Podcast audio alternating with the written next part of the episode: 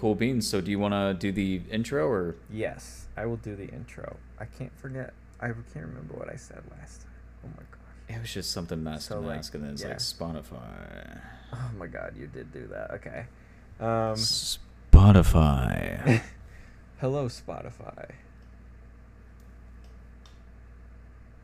Q. Spotify. Exactly. So welcome back. welcome back to the Mass to Mass podcast. This is our episode two. Sort of. It's our second episode. The- It's it's our re it's our reboot second episode. it's another Spider-Man reboot. Congratulations.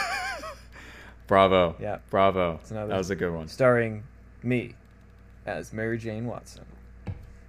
Anyway, um, Aunt May, so is that an angel? That's the thing about the Tobey Maguire movies. People don't talk like that. People don't talk like that in real life. Anyway, I know, but it has its. We'll get into it. We'll get into we'll get it. into it. We'll get into it. Welcome back to the Mass to Mass podcast. I am the amazing. If you don't know who I am, I build gadgets and stuff on YouTube. Uh, I, I I do some some real life superhero uh, deeds, but uh, not so much lately because I am in a, a very uh, trans trans tra- transitional Transitional? transitional period in my life, and but here is Knight, and he is all about that superhero life. So. Uh, I don't. I don't call it superhero life, but but sure. Right, of course. I- we don't. I, we don't say that. We don't say that. Cause Yeah, I mean, I mean, it's it's. I mean, I think our audience gets what we mean. Of but, course. But you know, I we're not full of it. I always yeah yeah we're not we're not full of it yeah. Um, but yeah, I too am, am just leaving my transitional stage in life. Mm. I'm finally settling in, which is nice. Um, but you know, I know I know that you know we got to keep anonymity and everything. But Mhm. uh, but would you like to share a little bit about you know kind of what your what's going on in, in your life a little bit? You know what's what's going on in that transitional period. oh yeah, it's just you know starting a new. Um, I'm uh, I'm starting a a, uh, a doctoral program actually. So Oh my god. yeah, so uh, pretty pretty soon you guys are gonna have to call me Doctor Amazing. But uh, Honestly, I don't like to I don't like to brag about it. So we'll just we'll just keep it on. The, I know, but but DL. honestly, that that But uh, everyone who's listening knows I'm not going to talk about it super openly, but it's not right. really a big but I deal. I do I do think when that happens, I think that's actually a pretty good name. Doctor Amazing. I'll be like a super Doc- villain, you know. Well, Or we'll or cross that. We'll. You know you know when uh, Doc Ock took Peter's body Yeah, I was just I was just thinking that and- when Doc and- Ock took over his body. and finished his his PhD for him. Do you remember that? mm-hmm. So like Mhm. maybe that's what's happening to me. Maybe I like I'm not really me. Have you ever thought about that? Maybe I'm thought about that. the real world equivalent of Doc Ock. Well, speaking of Doc Ock, Yeah. uh, in in terms of my settling in life, Uh-huh. uh, I've moved into a new apartment uh, with with my with my lovely girlfriend. You're right. That is related to Doc Ock. um, it is related to Doc Ock. But because- congratulations. To, Thank you, thank you, thank you. To you, not to your lovely girlfriend. That's unfortunate. but but the the relation to Doc Ock being, of course, that that she's never seen a Marvel film in her life, Ooh. and I was like, hey, you know, uh, we could start. You know, I told her straight up, I was like, listen, if you don't like Iron Man one, you know, we don't have to watch any of these other ones. Um, but but we did. We like just finished everything, and I mean everything. Like we finished Loki, uh, like two nights ago, and then uh, I I actually think it was before Homecoming or like before Civil War that I showed that I asked if she'd ever seen like a Spider-Man film before. Yeah. And she was like, no. And I was like, okay, well, let's start with like Tobey Maguire and everything, just so that she got like a sense of like who Spider-Man was Yeah. before he showed up in the MCU. Uh-huh. Um, Supposedly. man, supposedly. Um, and man, dude, then it just then like Spider-Man quickly became like her her favorite Marvel character. It's the best one. And so just just today, like we finished Amazing Spider-Man two. So we've seen every Spider-Man iteration that there is. Ah, the second Um, best Spider-Man movie I see. Oh my god. Um, but I, I will admit, like it is, it is neat to kind of watch all of those different iterations like back to back for the first time because I've never done that, and and and especially watching the first Spider-Man and then the first Amazing Spider-Man, it is interesting to kind of see like two different directors and two different styles over seemingly the same origin story. Mm-hmm. It's it's it's kind of interesting because they both have their own pros and their own cons. Mhm. Like, I Well, think yeah. Spider-Man's quips. Yeah, I mean Spider-Man's quips are infinitely better in the Amazing Spider-Man films.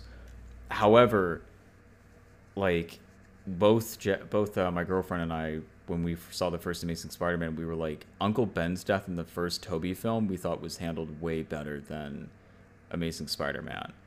Like, there's something about that version of Uncle Ben and his relationship with Peter that made it that much more heartbreaking when he actually died. Because I I would- in Amazing Spider-Man, when Captain Stacy died, we were like, why is this more emotional than when Uncle Ben died? So- we were like, I would I would like I would I would uh I would disagree. It's an unpopular opinion, but uh interesting. Okay, disagree. Yeah. First of you all, just you just per- let me just say, so y- your girlfriend just like you guys just watched all the Marvel films, like like we we just finished all the MCU stuff. all of it, two days ago. Like two days. All of when it. did you start?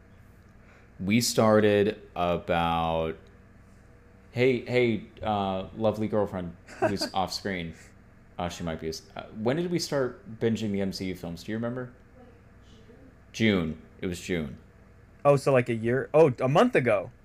a month ago yeah a year ago Oh yeah a my month ago god, I I've been trying to do that with my girlfriend. This has been taking forever.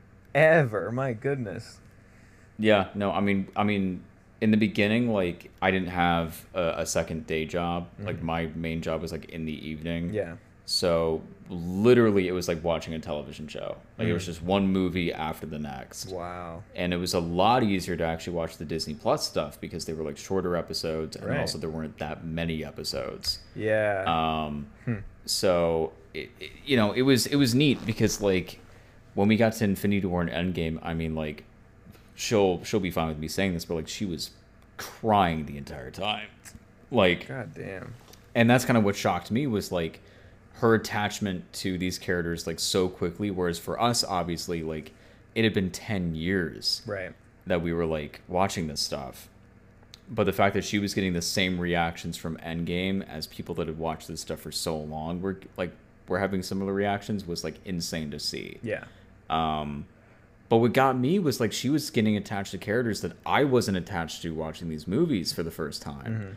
So like like for instance like one of the th- one of the things that I do appreciate about the Disney Plus shows of like WandaVision and Falcon the Winter Soldier specifically was like I do like Wanda and Vision and Falcon and Winter Soldier, but I do feel like with Wanda and Vision specifically reading as someone who like read the comics growing up too like i knew like yes they're going to become an, one of the biggest marvel couples ever. Mm-hmm. But then when i was watching the films i was like i i know they become a couple but like why did this version of these two characters like each other? Mm-hmm. I don't know. Like we never really explore that. Yeah. but then wandavision happens and i'm like i get it. Yeah. like this is this is kind of what we needed to see in the movies but like man does it still like work really well mm-hmm. same thing with falcon and, and winter soldier Yeah. like i love sam wilson and i love bucky barnes but that show really fleshes them out a lot more It's true. and puts them in a position where i'm like this is great same with loki Especially Sam. Like- the way they handled oh especially Sam, sam, becoming Captain America was oh my god, I thought it was perfect. It's absolutely like the, perfect. the using using isaiah bradley i think was the smartest thing oh that my show could have done Brilliant. because he was not he was not in any of the marketing Yeah. he wasn't in you had no idea he was coming Mm-hmm. but like using him as like essentially the reason why sam would doubt being captain america but then also being the reason he's captain america Mm-hmm. and a very good thought- reason to doubt too. Giving very Sam a very good reason, not you know, because sometimes they'll invent like a fake conflict, you know, for, for Right. a character to have. But this is a conflict that exists in the real world. You know, i also thought it was it was genius to have US Agent because that Yeah. way it's like for anyone that would doubt sam wilson being captain america it's like well let's show you what it would actually be like if a bad person became captain america Yeah, yeah. that way that way it's easier Yep. to accept that sam wilson becomes cap because he's so much better. But then, but then Loki, I think, was the show yeah, that Loki for me, really. Loki was my favorite out of the bunch for for a lot of Yeah. reasons. But for me, it was one of those shows where I was like, okay, I should stop doubting these Disney Plus shows in terms of their importance in the MCU. Mm-hmm. Yeah. Because I think I was still getting used to the whole like ABC Netflix Marvel stuff. Eh. Where I was like, there's no way this is gonna like have any impact Yeah. in what we're seeing film wise. But even though WandaVision was a thing, I was still like, well, you know, Hmm. we might hear about stuff in Doctor Strange. But this film, like, not only setting up the multiverse, but then also essentially our next Thanos or Thanos event. Yeah. I was like, the fact that this is being set up in a show is insane to me. Mm-hmm, Um, so no, like I, I just, I think this marathon just gave me a better appreciation for all this stuff. Yeah. And and even rewatching all the Spider-Man stuff, Yeah. like back to back. Like I, I, I personally still think Sam Raimi's style is still the best, like one to one of like what it feels like for me at least to see what I feel is a true good Spider-Man story. Yeah. Like the only other thing that gave me that feeling was the PS4 game and the comics. Interesting. You know, I just I just think his visual style matched with like Danny Elfman's like musical style fits that perfectly for me. I think Mark Webb did amazing when it came to the relationships of these characters. Um, I still think I prefer Sam Raimi's Aunt May versus uh, Mark Webb's and especially MCU's version of Aunt May. Um, so yeah, again, like it was just like there were just things in all of these interpretations that I was like, okay, I prefer this, I prefer that, but I also really like this, I also really like that. I wish this was different. I wish this took from that. Blah blah blah. Yeah. So I felt like they, in a way, they kind of all complemented each other pretty well. Mm-hmm. Like I, I ended up not having a problem with any of these Spider Men themselves. Yeah. I was like, no, like I really like Andrews, I really like Tobey's, I really like Tom's. Mm-hmm.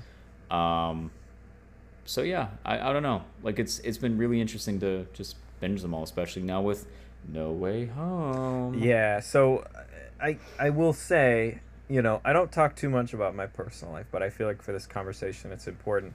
Uh, Mhm. With so my girlfriend and I, we've we've watched we've watched all all the Andrew stuff, all the Tobey stuff. Um, Right. We obviously have to watch the Tom stuff with the MCU. We can't watch that on its Mhm. own. So in terms of where we are at in the MCU, we're like just just just started phase two. Um, Oh my god. and we're actually watching Daredevil right now. Um, and I was like, I was like, oh, wouldn't it be cool if she got to experience like the Agents of Shield crossover with Winter Soldier like in real time? But Mhm. that's gonna take a long time, especially with how busy we're both about to be. Um, Yeah. So that would be like Age- seventeen episodes, and then, and then we watch Winter Soldier, and then we keep going Right. the rest of the season. But like, mm, I don't know. It's it's it's really interesting now to like show someone else Yeah. this whole Marvel thing and, There's and kind of so like in my- much. there's so much, Yeah. but then there's also part of me that's like, should I show this person like, you know, the full scale of like what it was like to just be a Marvel fan in general, like Right. even the Fox stuff, like all this stuff, Ah, or yeah. just just like show like what's actually important? Because hearing Right. James Gunn like on Twitter say that they kind of treat all the past TV show stuff as non-canon. Kind of made me feel better about like not showing Agents of Shield. and makes me Because, like- feel bad because Agents of Shield is a really, really amazing show. and and I hear really good things about it. Like I I have a very I would say interesting relationship with that show. Uh-huh. Where like I was really excited about it when it first came out because in my mind I was like cool like a show about Coulson and then like the MCU every week like Yeah. that's so cool. Yeah. And I kind of went into it with the concept of like this is kind of gonna feel like the X Files for Marvel Yeah. where it's like we might be able to flesh out and see a lot more of the Marvel universe than we might ever in the films. Mhm. And like I mean, I knew like season ones of every show like kind of needs to still figure out what it is. Yeah. And the whole Hydra twist was really good in that show. Mhm. But I I still was kind of like did it like there there were just so many villains that were being set up in season 1 as like who could be the big bad Right. that never really had a payoff and I felt like the villain they chose was like the weakest of the bunch. Yeah. And then there were certain things in season 1 that never had a payoff until like the last season That was crazy. and I never saw and I never really saw that as like oh they planned that from the start Yeah. I just kind of saw that as like oh they had this loose end that they realized oh we never did anything with it let's do it now Yeah. Yeah. and I'm like okay So you've seen And all I- you've seen all of Agents of Shield then. I've seen all of Agents of Shield, E and I, I, I think because I gave it a, a fair shot, I, I think the best thing that it ever did was Ghost Rider. Oh, for I sure. think- so. I think Rob, I think Robbie Reyes Ghost Rider Yeah. was the best thing that show ever Ghost did. Rider and the framework for sure. Season four, season four for me. Like if you look at the entirety of that show, in as like you know like a classic plot, like season Mhm. four is the climax for sure for all of the characters.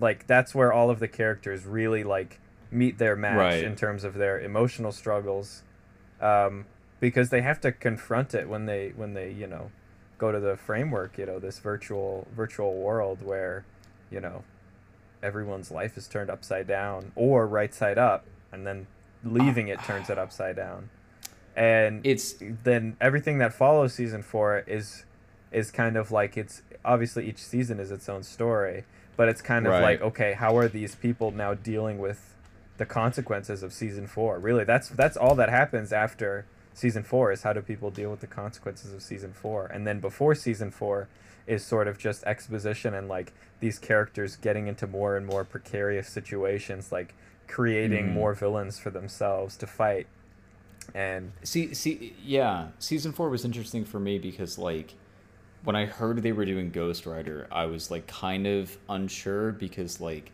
earlier I'd almost dropped the show completely. yeah and it was the moment that they introduced Inhumans. Mhm. And at that point, some people may not remember this, Mhm.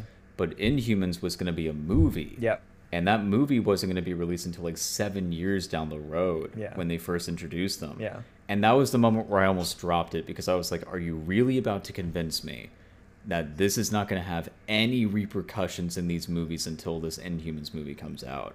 Like, that was the point where I was like, okay, if this show is not really going to have any connectivity Yeah. and it's only one way, why am I watching it? Yeah. Like, I, I, I don't feel like there's going to be this payoff that I'm hoping for, of like seeing the Agents of S.H.I.E.L.D.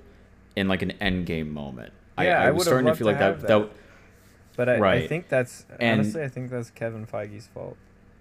Well, I, I'm almost wondering who is really at fault here because also at that time, like, I mean, they did acknowledge one of the shows with an Endgame, which was Agent Carter with the whole Jarvis cameo. Yeah. Yeah. Um, so I'm almost wondering, like, because I know Marvel TV and Marvel Studios were two different entities, and it was all done by by Ike Perlmutter, Yeah.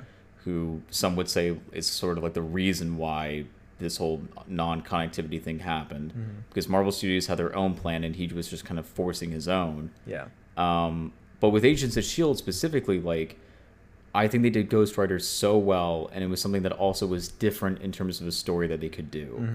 where it was like them finally dealing with something that like they couldn't explain with science and everything, and sort of had that Doctor Strange tie-in, but not really, Yeah. because it was something magical. And then when they went to Framework and then the Evil AI, I was kind of chugging through it because I was like, because I, I agree with you about all the all the character stuff, but in my mind I was like, okay, now we're heading into story territory that like has already been done before in other media. Like now this is essentially Flashpoint. Oh, evil AI, this is literally Ultron, and they even reference that. Yeah. And I was like, I was like, okay, I, I like what they're doing with these stories, but also, I was all I was kind of like, we just had something very interesting here that was different. I, I'm kind of waiting for that to come back, and then he does, and I'm like, oh, thank God, the prodigal son returns. like, I was like, oh, Ghost Rider, be back. Yeah. Uh, and then he was gonna have his own show on Hulu, and then that didn't happen. He really and- should have had his own show for sure. I, I I mean I remember Ike Perlmutter like teasing a Punisher Ghost Rider crossover, which I thought would have been Damn. amazing to see. Damn. Um, but but that's why I'm so excited about like No Way Home, and then also something that just came out the other day About Kingpin and where- Hawkeye. Yeah, dude. I'm excited. That Like- seems to be true, actually. because because of Vincent D'Onofrio like in the tweet. Yeah, that was weird. I mean, unless it's Yeah. something where I could also see it where he like saw the tweet and was like, "Oh, that'd be cool, like it," and then he was like, "Wait a minute, now people are gonna think I'm in it," and then he unliked it. I mean, I mean he's been pretty vocal in the past about like rebooting Daredevil, and, Right. like interest in that. yeah, but I feel like him liking something like that, but like not retweeting it or anything, but just liking it. yeah, Like that's one of those things where like I still know people who think that if you like something on Twitter, people can't see that. Mm. So I'm almost like maybe he just thought like, oh, let me that yeah, like that's going on, and then the fact that he didn't do like undid it Yeah. was like the Marvel snipers being like, hey man, Yeah. Because that's the first time that like something like that has happened, at least with mm. his account. Yeah. So Because also, like, excited- he does seem like the guy, because he's done this before, where he's like, no, actually, Right. I'm not in this thing. You know? right, Yeah. I'm I'm interested about the prospect of them being able to use these characters again and them actually using these actors again because in my mind I know there are a lot of people that are in the group of like oh they they're just gonna like soft reboot them I don't think that's gonna happen No, dude. It, Like- it's all canon, in my opinion. Everything's like canon. like like I I really do think Feige is is going to implement or at least reference the the stories of those Netflix shows Mhm. because now I'm kind of curious like I know Netflix still owns those shows but I'd be very interested if Disney Plus like how they have a Marvel Legacy section with all the X-Men stuff Yeah. If they would have a section devoted to like the Marvel Netflix shows Yeah. like to, to be like hey this is kind of canon or whatever Or and then they, when it, they do the chronological Put it in. Put it in the MCU timeline. that's that's exactly It what I was doesn't gonna matter. You're just. Yeah. It's just setting up stuff on a larger scale. That's all. Like Mhm. usually, if you just look at the movies of the MCU in the past, it's just been like you have like a couple movies where you have a bunch of characters, and then there you have a movie where like those characters like come together or like they're referenced or Right. whatever. But like. If this is just a larger scale where you have like several years of a whole show and then several years of some movies and then they come together. It's the same thing. It doesn't Right. mean that that just because something isn't referenced doesn't mean they don't exist in the in the same universe. You know. Oh, I I, com- I completely agree, and and that's why like now that we're getting Blade and vampires were referenced in Loki already, and like Yeah. You know Moon Moon Knight especially Mhm. is the one IP that I'm probably the most excited for for a lot of reasons. Not only because I'm a big Moon Knight fan, but Yeah. like I I think that's always been a character for me that I would thought would always fit best in the Netflix shows. Uh-huh. And when I would see Oscar Isaac like talk about Moon Knight and he's like on set, but they're using like the backdrop of like different designs and like comic covers, but like specifically from the run of Moon Knight, that made me go, yeah, this is the guy that deserves to be on Netflix. Mhm. That to me is almost like is Disney Plus like testing the waters of like could we do a more mature show in this service? Maybe Like like Mandalorian like does they handle do like shit. Yeah, that's, uh, they that's yeah they do some shit all the time but like i think with marvel they're now starting to like head in that direction Mhm. and i almost think that that's why they're gonna like reference and and put in the marvel timeline the netflix events Hmm. and like and, and that's why it excites me about robbie reyes Yeah. like i think having a true to form ghost rider with also like i mean hell i, I know this might sound kind of like an Hell. uh, an, an un, yeah hell i know this might sound like an unpopular opinion but there was nothing about what agents of shield set up that did not make the nick cage movie not canon Huh.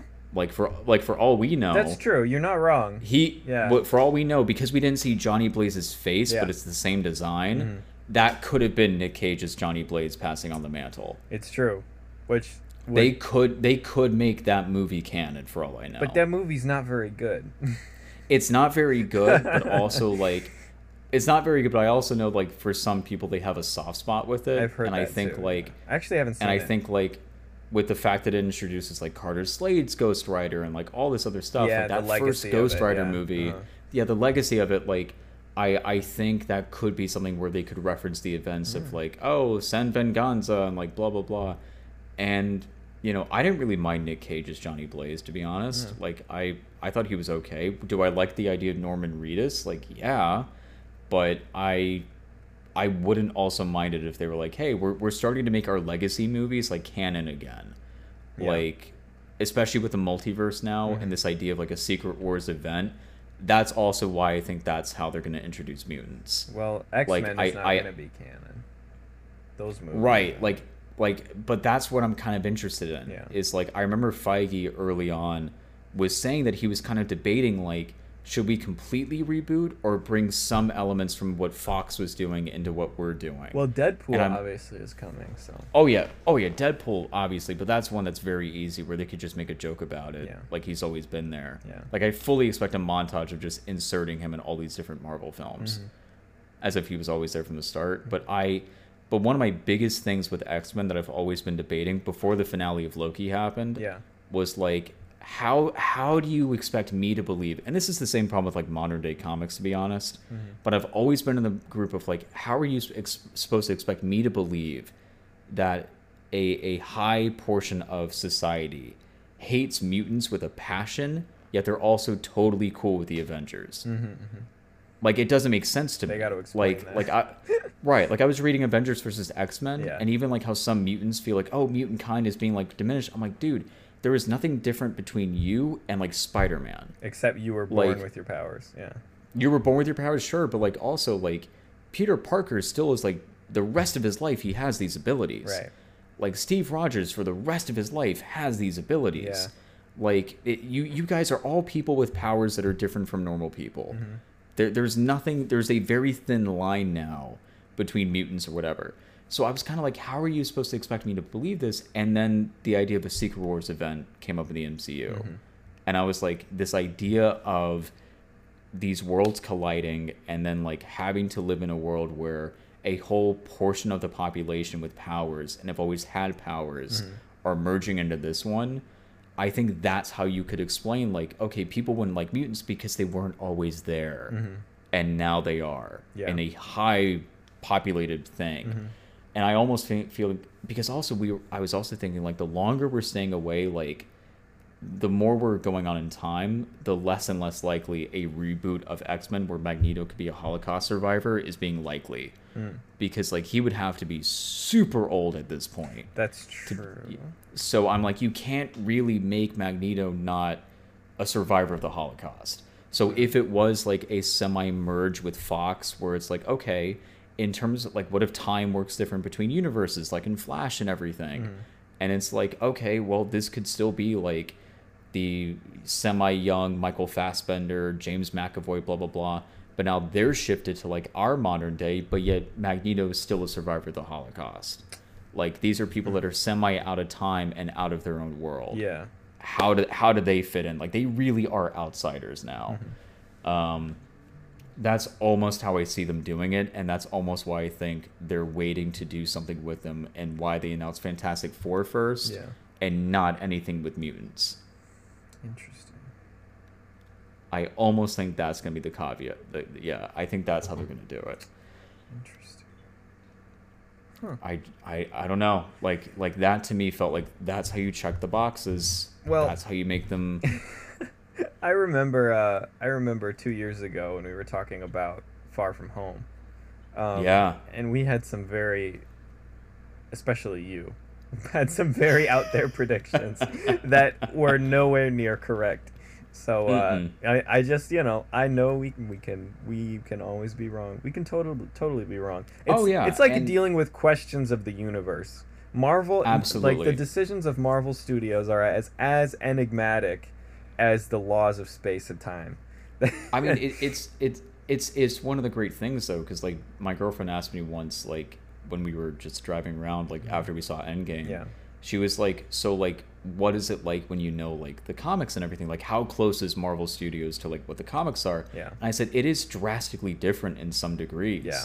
I said like they don't really like adapt a certain storyline and like stay 100% true to it. Mm-hmm. So I always say like it kind of feels like you're trying to solve a mystery Uh-huh. of like what are they going to do next? Like now with Kang, I'm like okay, I know they're kind of planting the seeds for Young Avengers. Yep. So is Kang going to be the also part villain of Young Avengers? Like how how many movies is this guy going to be the villain of? Hmm. You know. Um so again, it's like I don't know. Like I doubt Secret Wars is going to be exactly what we're expecting, but I feel like that's what they're setting up because they said my multiversal war, war is coming, and it's going to be Kang led. Like I think it's going to be less of like an Infinity Gauntlet MacGuffin and more of like this event that's on the horizon that they cannot stop from coming. Yeah. Interesting. Yeah, I'm, I mean, I'm also surprised that Loki, you know, I, I figured Loki would get a season two and then, or Mhm. I, I figured, I did not figure it would get a season two, actually. I figured that, you know, it was going to wrap up and it would just set up, you know, for the rest of the movies, but it's going to get a season two. So this storyline will continue in Loki season two, and it seems like I it will also continue separately from the movies because it seems like Yes. Loki season two needs to be like sort of still self-contained because Loki's got to figure out what's up with like Mobius, like you know, Mhm. like he's in a different timeline. Like they don't know who he is. Oh no, he lost his like only friend like ever. Um, Mhm. That's like that's that's a that's a that's a problem that no one in any other movie will give a shit about. So I don't I don't think it will get a season three though. interesting. Okay. Like like I I think the arcs that they were setting up in season one it's like a two part story and everything. Yeah. I yeah, I think it's a two part story because that Im- implication of like him and Sylvie having their own timeline together. Yeah. I think that's the end goal, Uh-huh. and I think like I, don't see them ending the multiverse in season two because I feel like that still is going to be a thing that needs to happen. it's got to be ended in But the th- movies, right? It's- exactly. But I, I think them finding their own space in this wacky multiverse just to live out Mm-hmm. and be in peace, I think that is something that you could definitely resolve by the end of season two. Yeah. Yeah. Um, so, because that is also the question. It's like you know, how many of these shows deserve multiple seasons? Like, like Falcon and Winter Soldier felt like Captain America four to me. Yeah.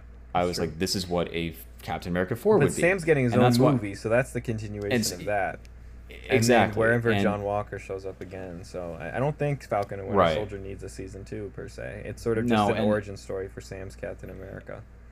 and Elizabeth Olsen saying that she wanted to do a, a WandaVision season 2 Mhm. I was like, good. Like that that deserves to be its own self-contained story. Yeah. Um, Loki, I understood as season two because I was like, yeah, It's very like you, you pretty much self-contained, it's very self-contained, but you also set it up pretty well.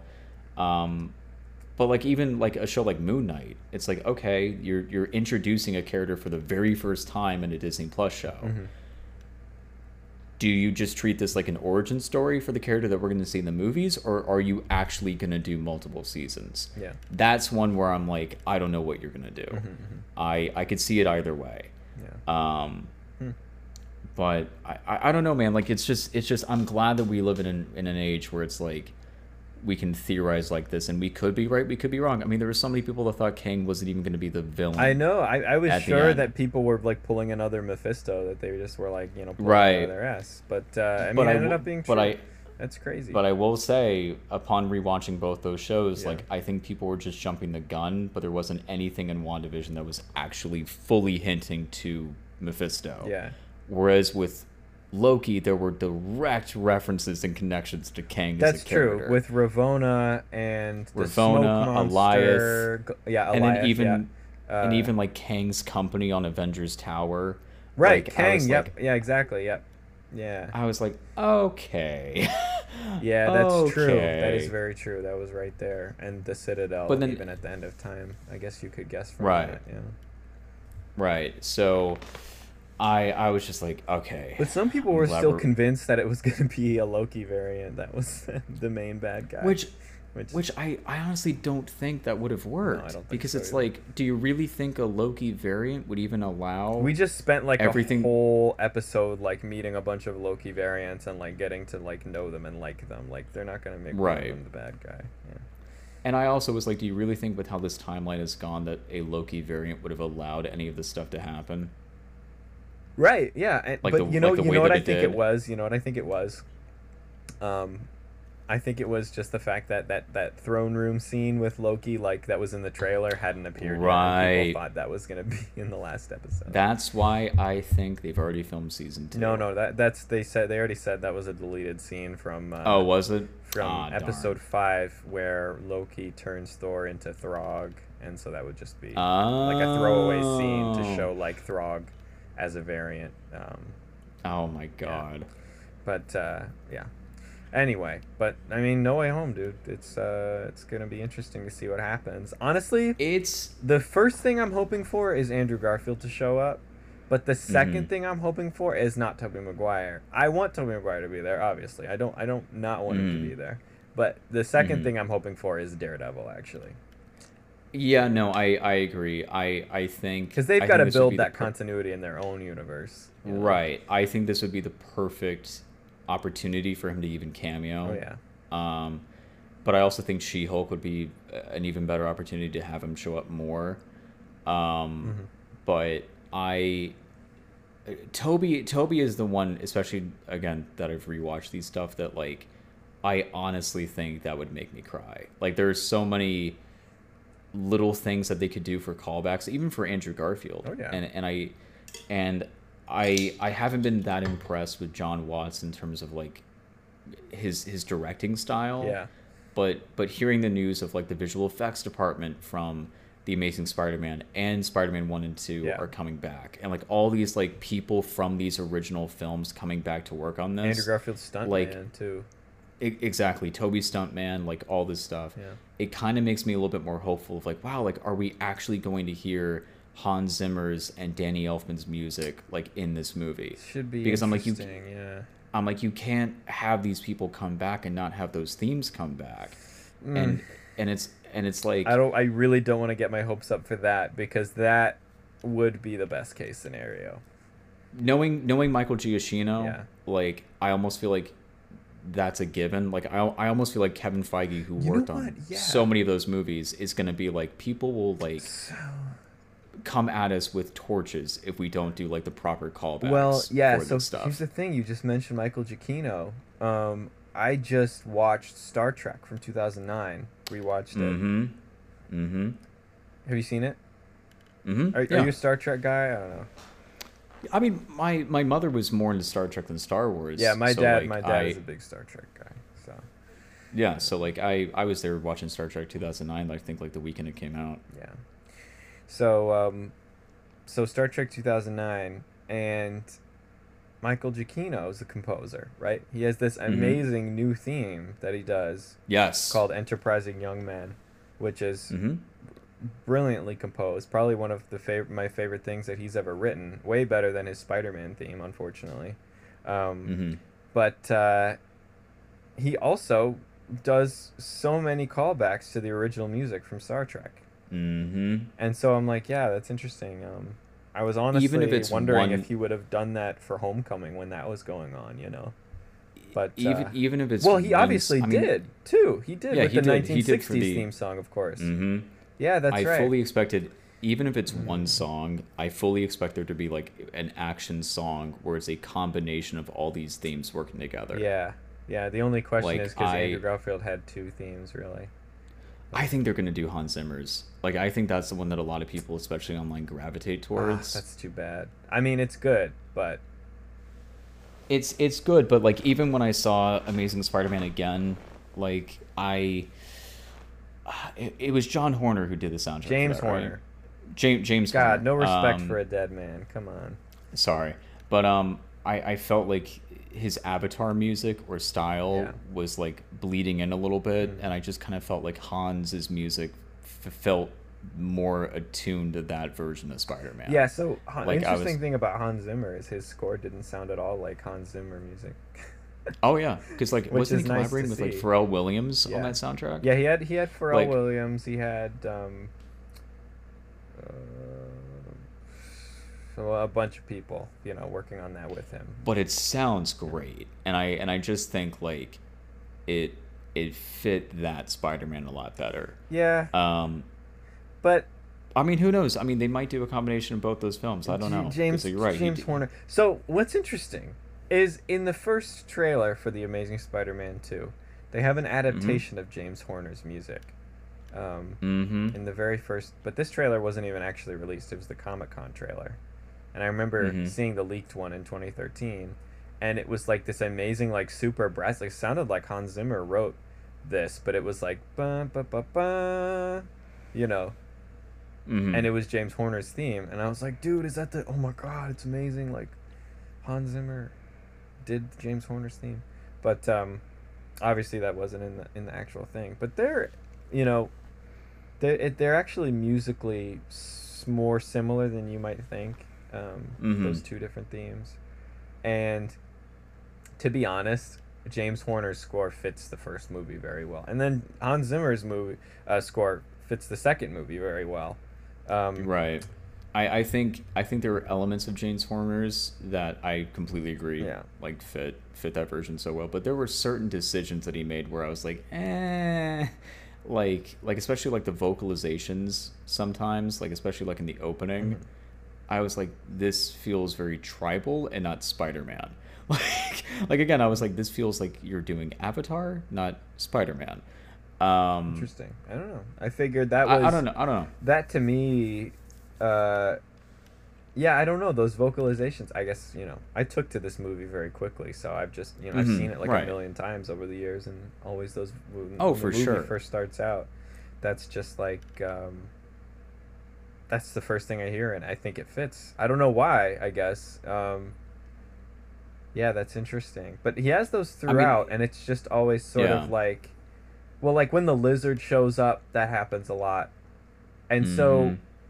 I don't know. For me, it might communicate the fact that the first movie is sort of a story about the manipulation of human nature Mm, mm-hmm. because you know both the They're all doing cross species genetics. cross species yeah. genetics is the main.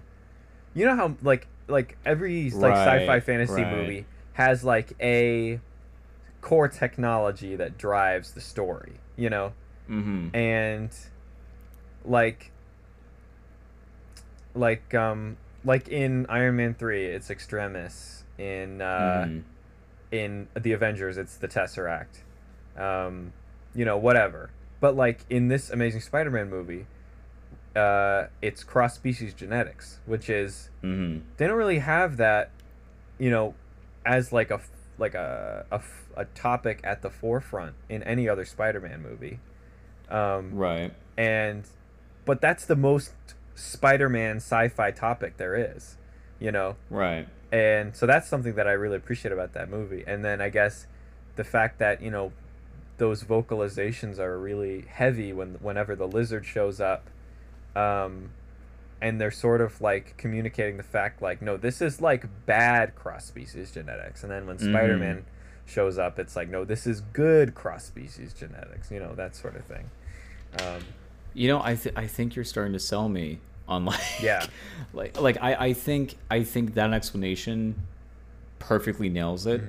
I just think in order for someone like me to I think to get that a little bit better, I think the other production design Mhm. there needed to be more of like a a more naturistic look to certain things at least later on Hmm. like with the lizard I, I don't know like i i think i think you're definitely hitting the nail on the head on what i think they were intending with that music yeah but i i do think with the rest of the visual aesthetic of it being you know again very sci-fi and very Yeah. you know uh, coming of age and everything i do think some of that then gets lost and that's why someone like me is like i don't think it fit Hmm. um, but when you give that explanation then it perfectly does i'm like yeah that makes complete sense Yeah. like yes like it's it's about man meddling with nature they have this more tribal um, element to the music but i i there there is something about Spider-Man in terms of live action media Yeah. where you know I it, it's interesting because I I think with Tom Holland's like I really do love Tom Holland as as Peter and Spider-Man like I I've I've said this to you like before the podcast but like I Yeah. think I've I've loved all three of them Oh, yeah. as their respective Spider-Mans because I think they fit Mhm. their version so well. But I do think that where the newer iterations are kind of lacking Mm-hmm. is the the sort of respect to the side characters that make those stories those stories. Yeah, that's specifically with Tom Holland. Yeah. Like I think I think because I know Sony's been really behind the the MCU stuff Yeah. when when the, the solo films, and I understand it's like okay they've done two other renditions of the same character. Mm-hmm. What do you do? Like how how much do you change? And I just feel like they should have done what the PS4 game did, Mhm. where it's like yes we're gonna take certain characters in different directions, but they still feel like the characters you know and love yeah like Mary Jane Watson being a Daily Bugle reporter is not something in a million years I would have thought she would have done. But I actually think it made her character seem more important That's- and not just this like glitzy, glamoury. that's from the ultimate Actor. comics right. Like, but I think for a lot of people, they still see her as that actor, you know, just that damsel in distress and everything, Yeah. and not like that useful, you know. Um, so that was a nice change of pace. But then also making J.K. Sim- not J.K. Simmons, J. Jonah, uh, a more Alex Jones type character. Mhm. That was straight from the PS4 game as well, Yeah. and, and I'm sure like other iterations in the comics. And then Aunt May running a homeless shelter. Like there was just these Yeah, little things where I'm like, they got that I'm like, from the there's just game. these.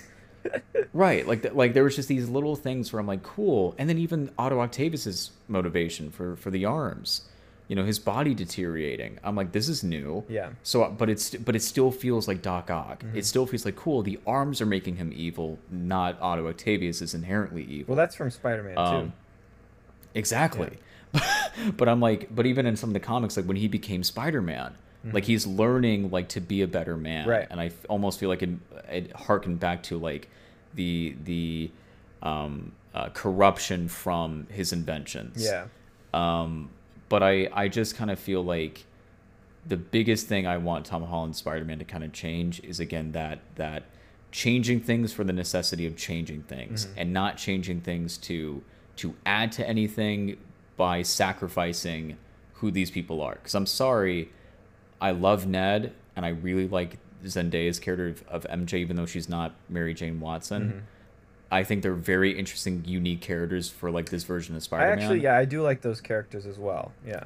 but but I am kind of like okay, where's Harry Osborn? Yeah. Where's Gwen Stacy? Yeah. Where's Mary Jane Watson? So- where's where's the Betty Brant of the Daily Bugle? Like Betty where's is there, and I think she could. she she's yeah. she's there, and I kind of can see how they would then make her like part of the Daily Bugle, Mm-hmm. but like. But also, it's like, okay, where's Spider Man's interest in photography? Like, Yeah. where's this? Where, like, how is he going to work at the Daily Bugle? Yeah. Like, like there's, there's, and also, I'm sorry, but I think Aunt May is being so wasted in Tom Holland's version. Yeah. Where she clearly could have had these great moments. Like, for instance, finding out that he's Spider Man. Like, we hear in Homecoming the whole film. I can't tell her because of what happened this year, you know, of course, hinting at what happened with Ben. Yeah. So it's like, okay, when she sees him, I want to see that scene of her losing her shit Mm-hmm. and her being like, "What are you doing?" Blah blah blah. Like, I want to see that. but it's no big deal. of- yeah. But it's no big deal. So- like, Yeah. I. I. I guess. What, like Aunt May has not felt like Aunt May to me, and I also think the biggest problem with this version is, and again, I I know there's probably a lot of people that would say otherwise, but I get their little cheeky references to Uncle Ben. Yeah. But after seeing Tobey and Andrews and how they keep referencing Ben all the time, not the fact that he's dead, and like oh what how that impacted Peter, but just that presence in general. Yeah. Like it is missing so much because it's like Uncle Ben is why he became Spider Man. yeah. And it's like, I'm sorry, but it's like this is still basically your father figure. This is like the guy that you loved. And for Aunt May, it's the love of her life. like I, I feel like they almost could have like gotten away with the Happy Hogan fling thing. Yeah. If she called it off because she, she's like, it, it's not, you're not Ben. like, you know, like it's just like there, there's just it's almost disrespectful to Uncle Ben as a character Mm-hmm. by never mentioning the impact he had on either one of those people. Yeah.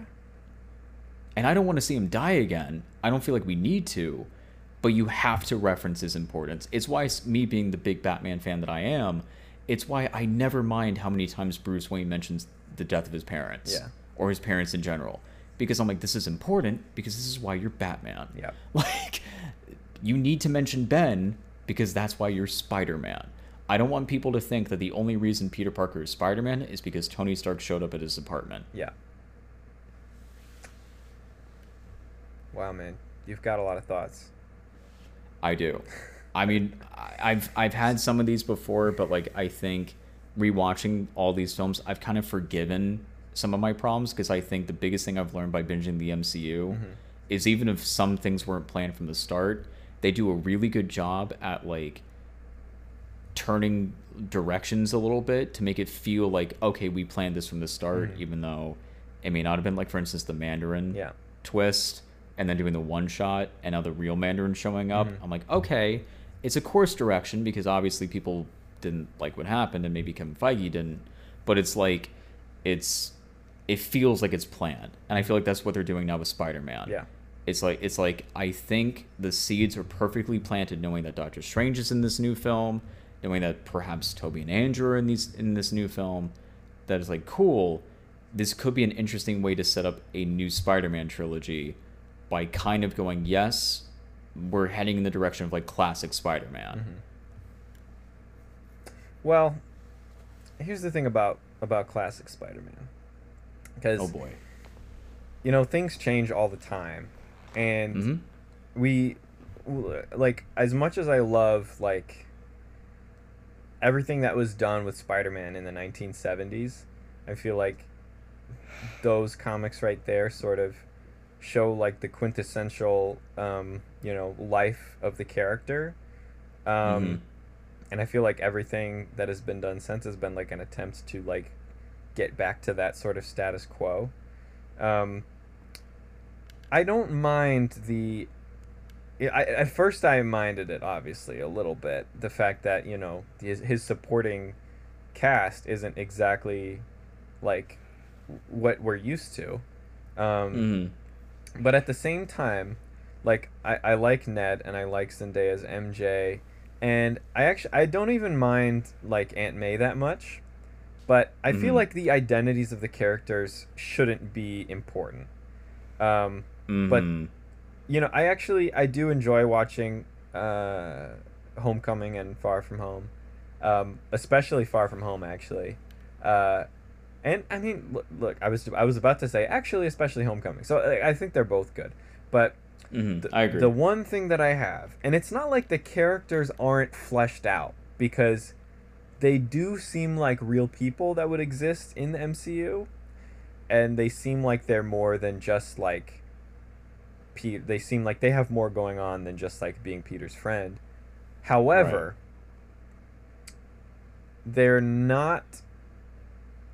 They're not main characters. They're not also protagonists in the story. Um, and Mhm. that I think is a problem because basically you have Peter, and he's he's written very well actually. I think. Um, you know, I, I agree. he, people will complain that like Tom Holland's Peter Parker like acts like a child. He is a child. Like, come on. He is. He is li- he's literally a child, um, and so that's okay. But and his struggles I think are real enough, and his his you know the problems that he has to overcome. I enjoy watching him overcome them, but he's the only one in the story that's really overcoming any real problems, right? Mhm. any problem in the story is something that he's got to deal with and every other character that he cares about it's just him trying to figure out what they're thinking we never know anything about about what they're thinking. So i guess you know it's a story really from from peter's perspective which is okay. Mhm. but at the same time we we just get to see him his experiences of the world i guess. And i guess i maybe i prefer seeing the world as a whole. So to give an example of what i'm rambling on about right? So we see in in um in far from home for instance we see his interaction with ned is ned is like oh let's uh let's go like to Europe and be bachelors. And then Ned is like oh like I like Betty Brant. Oh I'm dating dating Betty Brant. And we see like interactions Mhm. between Ned and Betty how they're like gross cute you know whatever. It's funny. Mm. um and and at the end they break up and it's funny. But but but the whole time is Peter like towards Ned being like wait what the heck is going on? Like we just like said this but now you're saying this. What are you what are you talking Mhm. about? And so like to like to the audience ned is just this enigma character that doesn't make any decisions that make sense you know? And that's funny to watch. It's enjoyable to watch. But we never see anything where it's like ned or or mj like being like worried about peter without peter being there to experience it you know? With Right. with I and you know what? F- fuck it, I'm biased, but we see this mostly in the Amazing Spider-Man movies, uh, because he, so and most of the other time it's in Spider-Man three actually. So the movies that people dislike the most, which is weird. So because like in in the first Tobey Maguire movie, it's just MJ is there and Harry is there, and Peter's like, wait, why the fuck is Harry dating MJ? I thought like you know he was my friend, like I liked MJ. Right. And then he's like, turn low. Does MJ like me? Does she not like me? At the end, like she does like him, and he's like, oh, I'm gonna go. And then we get a little glimpse of like MJ having her own thoughts that Peter is unaware of, where she like starts to suspect that he's Spider-Man, but that's not really acknowledged anymore. Um, Mhm. Spider-Man 2, it's just Peter being like, "Oh, like, oh, MJ is about to get married. Yo, that's so crazy. Like, why would she do that?" Um, but like, we get a little, and then we get a little bit of her own thoughts where she's like, we get a scene between her and and John Jameson where she's like gonna marry him, and she's like, wait, actually, yeah, I probably like Peter instead, which is like a real like human moment that Peter's not there to Mhm. experience, which is nice to see. Um, and in Spider-Man Three, we get a whole lot of that actually, where like all uh, like a lot of the plot is happening without Peter Parker's knowledge, where Right. where you know Mary Jane got fired, and he doesn't know anything about that for the whole story, which I think is very interesting, and you know, and Harry, you know, um, talking to MJ again, he doesn't know about that, of course, until you know a little bit later, um, and so he, it's kind of like a movie where Peter is blissfully unaware because of course he's got the black suit, he's really arrogant, which is part of the plot. Mhm. Um, and that movie, like as a construct, is not super well executed. But I think that's probably the most interesting thing to see in any movie is to see Yeah. many characters having their own struggles. Um, and I and I think that's why me kind of waiting for those characters that like we know are very crucial to Peter Mhm. in his life. Yeah. That's why I'm kind of curious, like, how are they going to handle that? Like, Right. for instance, like I I don't think. I'm very curious how they would handle something like the death of Gwen Stacy. Like for the longest time, I've always been like, wait a minute, like Zendaya's character, they've been very explicitly saying her name is Michelle. It's not MJ. Yeah. It's not Mary Jane Watson, Yeah. right? So I was almost like, well, are they going to do a fast one on us? And she's the person that dies, and not Gwen Stacy because we we know that she's going to die because everyone saw Amazing Spider-Man two, you know, and that's and that's still very fresh in our minds and everything. well, But like, but but again, like that's why I'm like, well, I don't want them to do what Sam Raimi did, which was like introduce Gwen Stacy in like the third movie, and he's still with MJ, and like he kind of just uses Gwen or whatever. So I'm like, it's it's those types of characters. Like, okay, I know there are some big Spider-Man life moments that have yet to happen that are very crucial to just Spider-Man stories in general yeah, that I'm very curious like how would this iteration deal with that and it's kind of you know I think it's kind of just kind of hard because I'm like well we haven't even seen what this version's Harry Osborn would be or what this version's Gwen Stacy would be and maybe you know. maybe they won't deal with these these comic book situations at all, and I think that's okay. yeah uh, I, I think you know I, I'll I've stopped waiting for them to be like oh when are they gonna introduce um Gwen stuff? Because like w- we've Mhm. seen that sort of twice um Right. and you know when are they gonna introduce like the black suit you know? Like I feel like they could they could do an interesting thing with that especially because they have like, Like- an actual space universe you know? But of course there's the Venom like I there's the yeah. Venom shit. Like I but like I am I- I, am almost completely fine with them doing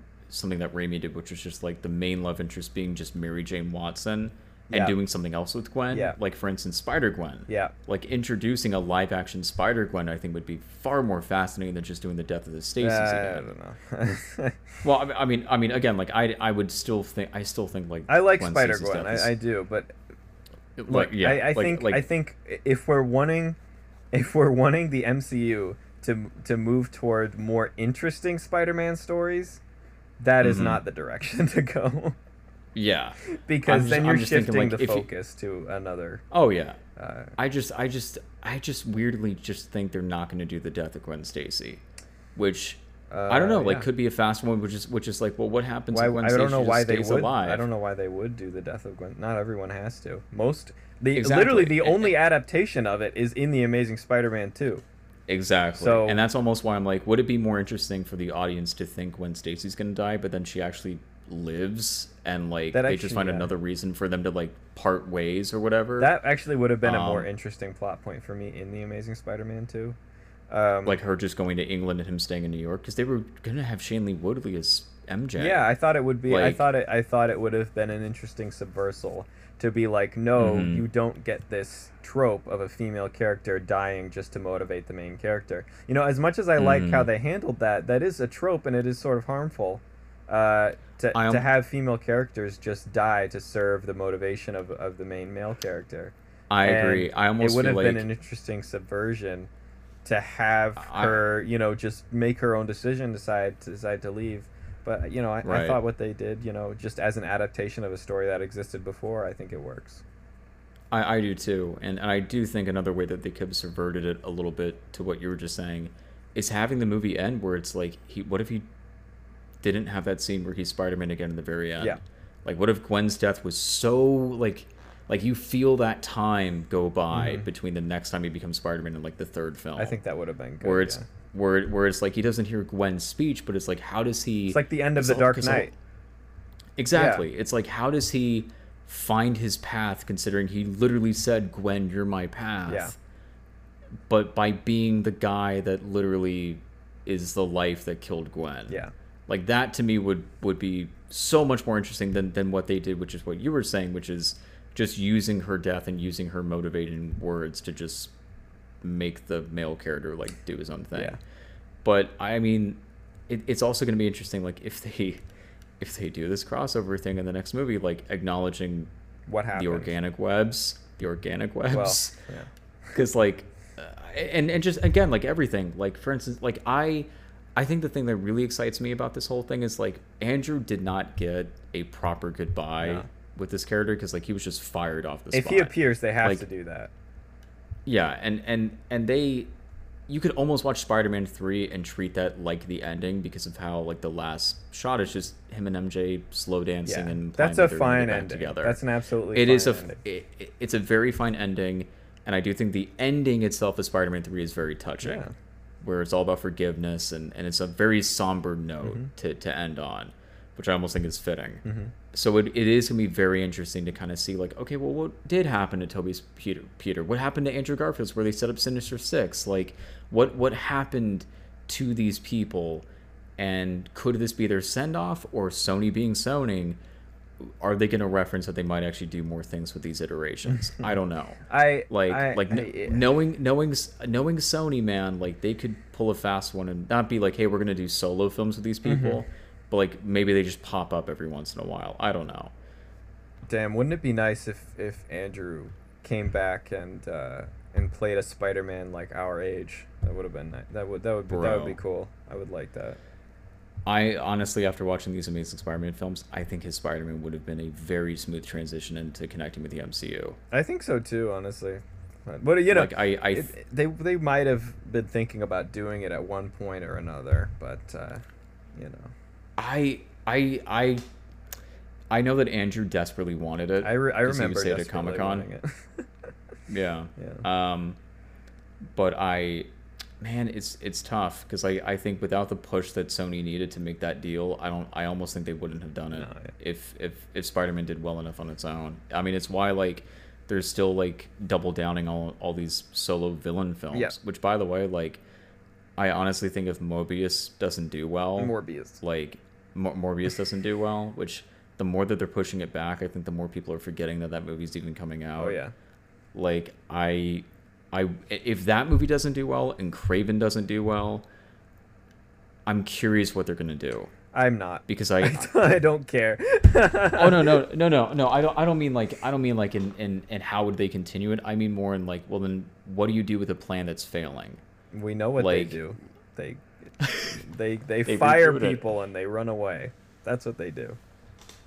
because I I was I was telling my girlfriend I was like I honestly feel like Sony's best bet strategy wise is already they're letting Marvel do so much and they're just making the money by what Marvel's doing. Mm-hmm. I, part of me is just like let Marvel take control of the live action stuff, but you focus on what actually was super well received, which was the animated stuff. Mm-hmm. Yeah. like Into the Spider Verse won an Oscar for best animated movie Yeah, do that. You did that. Like, go focus on that. Like, clearly that's working. Yeah. Um, and they are, but And know. but I I think I think they're getting confused of the success with Venom of people that like unironically like it versus people that ironically like it because it's just not that good of a movie. I honestly and that's really like- enjoyed it. Oh god. I don't think it's anything special, but fuck it, it doesn't deserve a thirty percent on Rotten Tomatoes by any stretch. Come on. I'll tell I'll tell you this. That was a movie where like I saw with a bunch of my friends like at home. Yeah. Like I I somehow missed it in the theaters, but like we were like, okay, we're gonna have a fun time. Maybe you know make some jokes here and there, whatever. Mhm. It got to the point where I think it was just so painful for us to watch that we just like didn't say anything. Huh. Like it was it was it was one of those films where I was like, I like certain aspects of this, but oh my god, there are so many things about this movie, like with the writing and everything, and also Tom Hardy's voice as Eddie Brock was also really bothering me. Where I was like, you sound like a New York Tommy Wiseau. Like I'm like, why? Do I was like, Hmm. why? Like, uh, and just with the writing of like, okay, one minute he's like, hey, lady, your boss is like a horrible human being, and she's like, no, he's not. Mm-hmm. Next scene, he's like, oh, I proved that your boss is awful, and she's like, Eddie, I'm breaking up with you. I'm like, he just proved that your boss like kidnaps homeless people and experiments on them, and now you're breaking up with him. Like literally the scene after. What is Like, she? I forget. scene- I forget this whole movie. But like, what did She like she like he? He logged for- into her laptop, right?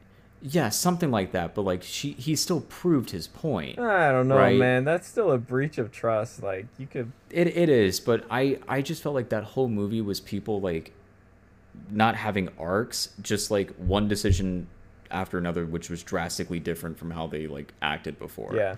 I don't know, like. I, and then like um, the Riz Ahmed Mm-hmm. who played the bad guy, like I saw a movie that I think you would really like called Sound of Metal. Mm-hmm. He's brilliant in that movie. So like rewatching Venom, like man, your talent was so wasted. Oh yeah, he's a I'm like, very "Man, dude." talented guy for sure. He's a very talented guy, but man, Venom was not. The, weirdly, He was just. There he Will Be Carnage. playing Elon Musk. Weird, weirdly, There Will Be Carnage looks far better to me than this first Venom movie. Mm-hmm. So I'm like, man, this might be good. We'll see. but also, I'm We'll like, see. but I, but if I support it, am I supporting them taking more villains away from MCU Peter? I don't know. Yeah, I can tell that you really like the whole like get things to the status quo, which is appreciable. Like I used to be like that too, but you know, Yeah. it's just people write stories and and you know, once once stories have been exhausted, people don't want to do the same stories, and that's okay. Yeah, you know? and, and and I it's it's kind of a shame because I do think with this whole Sony Sony Marvel deal, it would have been a smart strategy for Sony to be like, let's expand the Spider-Man section of the MCU by doing these solo villain movies and just have them cross over. Yeah. But I also think by them, I don't know if they were allowed treating- to do that, right? I, I yeah, they're not allowed. They're not really allowed to do it. But I almost think as a strategy, it's almost kind of smart to be like, okay, well, Sony will like expand and everything, and that's cool because that way it's almost like getting more MCU movies out of the way. Mm-hmm. Yeah. But but also they're treating Venom like an anti-hero, Mhm. not like a not like a villain that I see Spider-Man fighting. Yeah. So it's like I I also don't know what they're going to do them with Morbius and like Kraven. Like, are you are you not going to treat these people like they're villains? Mm-hmm. Because in that way, it's like I don't see why Spider-Man would ever disagree or fight these people. Well, I mean, these people are Um, all anti-heroes in the comics, and you never know how they're gonna cross paths with Spider-Man. For instance, like Eddie Brock's whole reason for hating Spider-Man is because because that he, he fucked him over like out of his job and and, and he like Mhm. caught, like caught him for fraud, you know, all that stuff, which is stuff that all happens in the Venom movie without Spider-Man, um, Mhm. and or is alluded to as well. So like it happens like twice, I guess. So, but you know that could always happen like in a version of that in the future, and you know like, like bef- before, even in the comics before like Eddie hated Spider Man, like he was just a normal reporter. Happened in Spider Man Three as well. Like he wasn't an evil dude. He you know Mhm. he was a kind of a douchebag, but you know, he just you know got fucked over. That's like how most villain things work, right? Well, well, listen. Speaking of all that, I think, I think we could talk about Spider-Man, you know, all all night long and all day long. But So I, let's I do do it. think, but I do think for our listeners, I think we should start wrapping things up a little bit. Sure, sure. Um, but but I definitely I definitely am going to be more interested in talking about this up because there's been some pretty interesting developments with No Way Home specifically. Yeah. Where I, mean, this is the first time, honestly, especially now that we talked about Sony and just you know how into Spider-Man that they are and this IP, that we are less than six months away from a new Spider-Man movie, Yeah. and there has been no trailer, no poster, Mm-hmm. nothing, but merchandise is being released Yeah. and it's like okay like like what are they really waiting for so I, I know that probably like the next time we hear something about no way home might be the next time that we do a podcast but i think you know i i know that you got some stuff interesting going on in the pipeline i can't talk too much Yeah. about things that the guys and i here in savannah are, are setting up but i've talked to you about it privately Yep. but i i i think probably the next time we do a podcast i can be a little bit more transparent about Of it but yeah. it does have to do with more of like the political world Mhm. like getting a bill passed possibly. The college and, and protection bill, we know it. The college protection bill. we did bill. the PSA, baby. We did the PSA, All baby. about the college protection bill. Call your local um, senators. Call your local senators, Yeah. baby. But then also there is a there is a second press conference that we're setting up. I, I can't say too much as to the details of it just yet, Mhm. and I don't really think I'm allowed to even say anything publicly until the actual press conference Yeah. because of the nature of Mhm. it. But I, I definitely will say keep your eyes and ears peeled for that. We will definitely be posting about it as soon as it comes out. Nice. Um, but then yeah, like anything that, that you want to share before we wrap up. Yes. Yes. But before before we wrap up, I just want to finish the Spider-Man talk with just gonna say I showed all the Spider-Man movies except for Tom Holland to my girlfriend. hmm I showed her Andrew Garfield's movies first. Then I showed Mhm. her Tobey Maguire's movies. She says Andrew Garfield blows Tobey Maguire out the fucking water. We watched Andrew Garfield movies. She said these are amazing, pun intended. And then we watched Tobey Maguire movies and she was like, "Oh, this guy's a little weird." weirdly uh, my girlfriend had kind of a exact opposite where like Damn. she didn't say like a- she didn't say like any iteration blew any out of the water Yeah. like in terms of tobey versus andrew Mhm. but she preferred the movie the tobey movies over the andrew Mm. and tom holland movies just as movies Yeah. like she thought everything movie wise she preferred and, and how it was executed versus the other films but she loves all the iterations of them Yeah. Well, I mean, my, my girlfriend's not an artist. She's a scientist, so.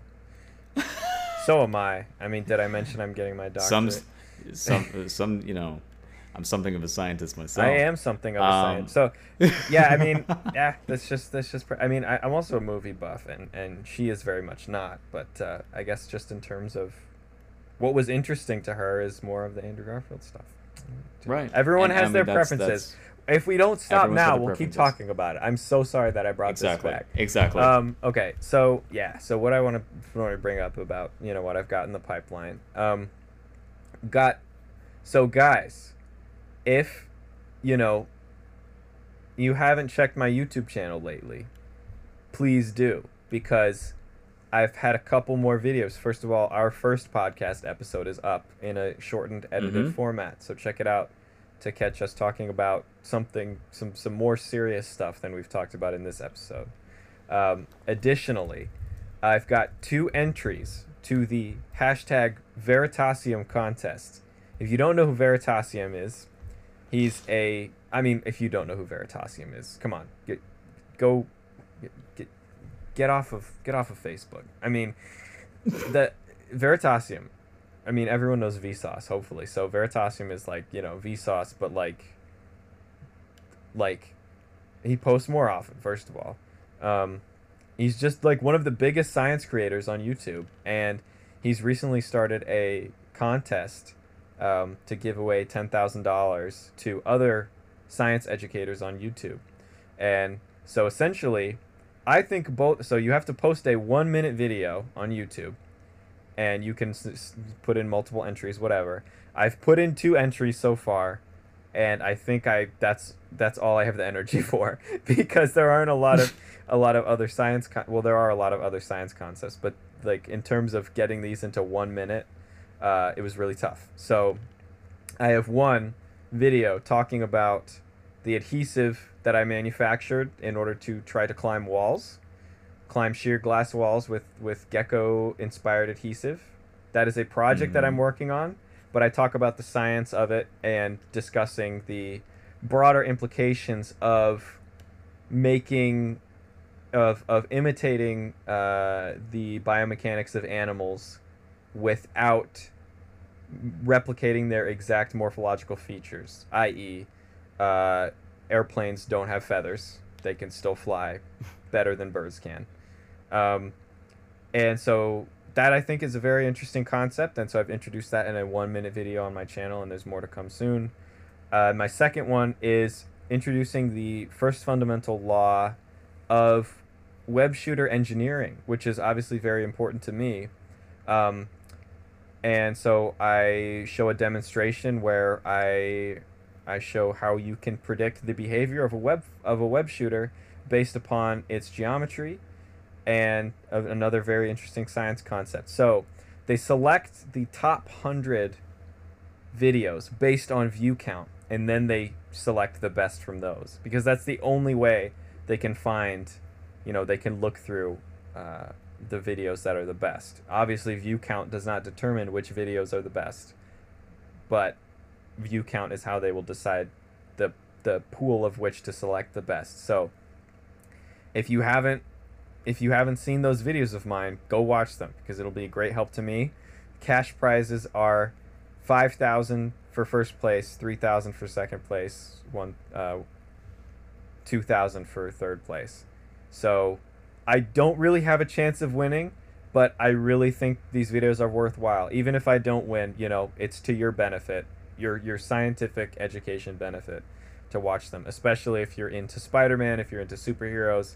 It connects a lot of very interesting science concepts to those uh, those characters. And obviously i have some longer form versions of these videos in the works. I'm editing them right now. I it editing takes forever. I'm sorry. I tried hiring an editor but he backed out. Just that's how it goes.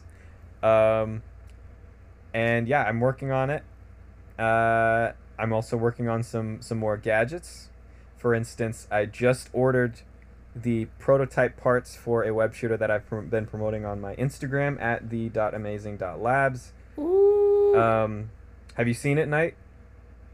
yes, I have. What did you think? I really liked it. So it's an idea that I Yeah. have for a, a web shooter that is small, right? So this is the whole idea of having something that people can use potentially as a, a deterrent for attackers or a self-defense device that is disguised as a watch that really tells time that contains a web fluid reservoir, a valve, and a trigger system all within a watch. It's a big watch, but it's a watch nonetheless, and it's something that that you can disguise as a watch, but it is actually a web shooter. Um, so this is something that in down the line I plan to make available as a product for people, but of course, you know, that involves bringing the price down, and for now I have to resort to uh, third-party prototyping services, which can be very expensive, especially for the types of parts that I need to make. So, you know, if you want this project to continue, please do support me on my Patreon page, patreon.com slash the amazing, uh, or check out my Spreadshirt shop, Spreadshirt shop, which is, which is, uh, is featured in the store tab on my YouTube channel, youtube.com slash c slash the amazing yt. Um, and yeah, so that's just one of many projects I'm working on. Uh, several things to very much upgrade the sort of technology that I'm using in my super suit. I've had enough years where it's just you know build whatever I can build. It's it's really time to to outfit some useful devices uh, to the suit. I'm talking you know actual grappling hooks, ascending devices. Um, obviously, this this web shooter, uh, more powered devices. Yeah, dude. It's funny that you're mentioning suit upgrades because I'm just gonna say this.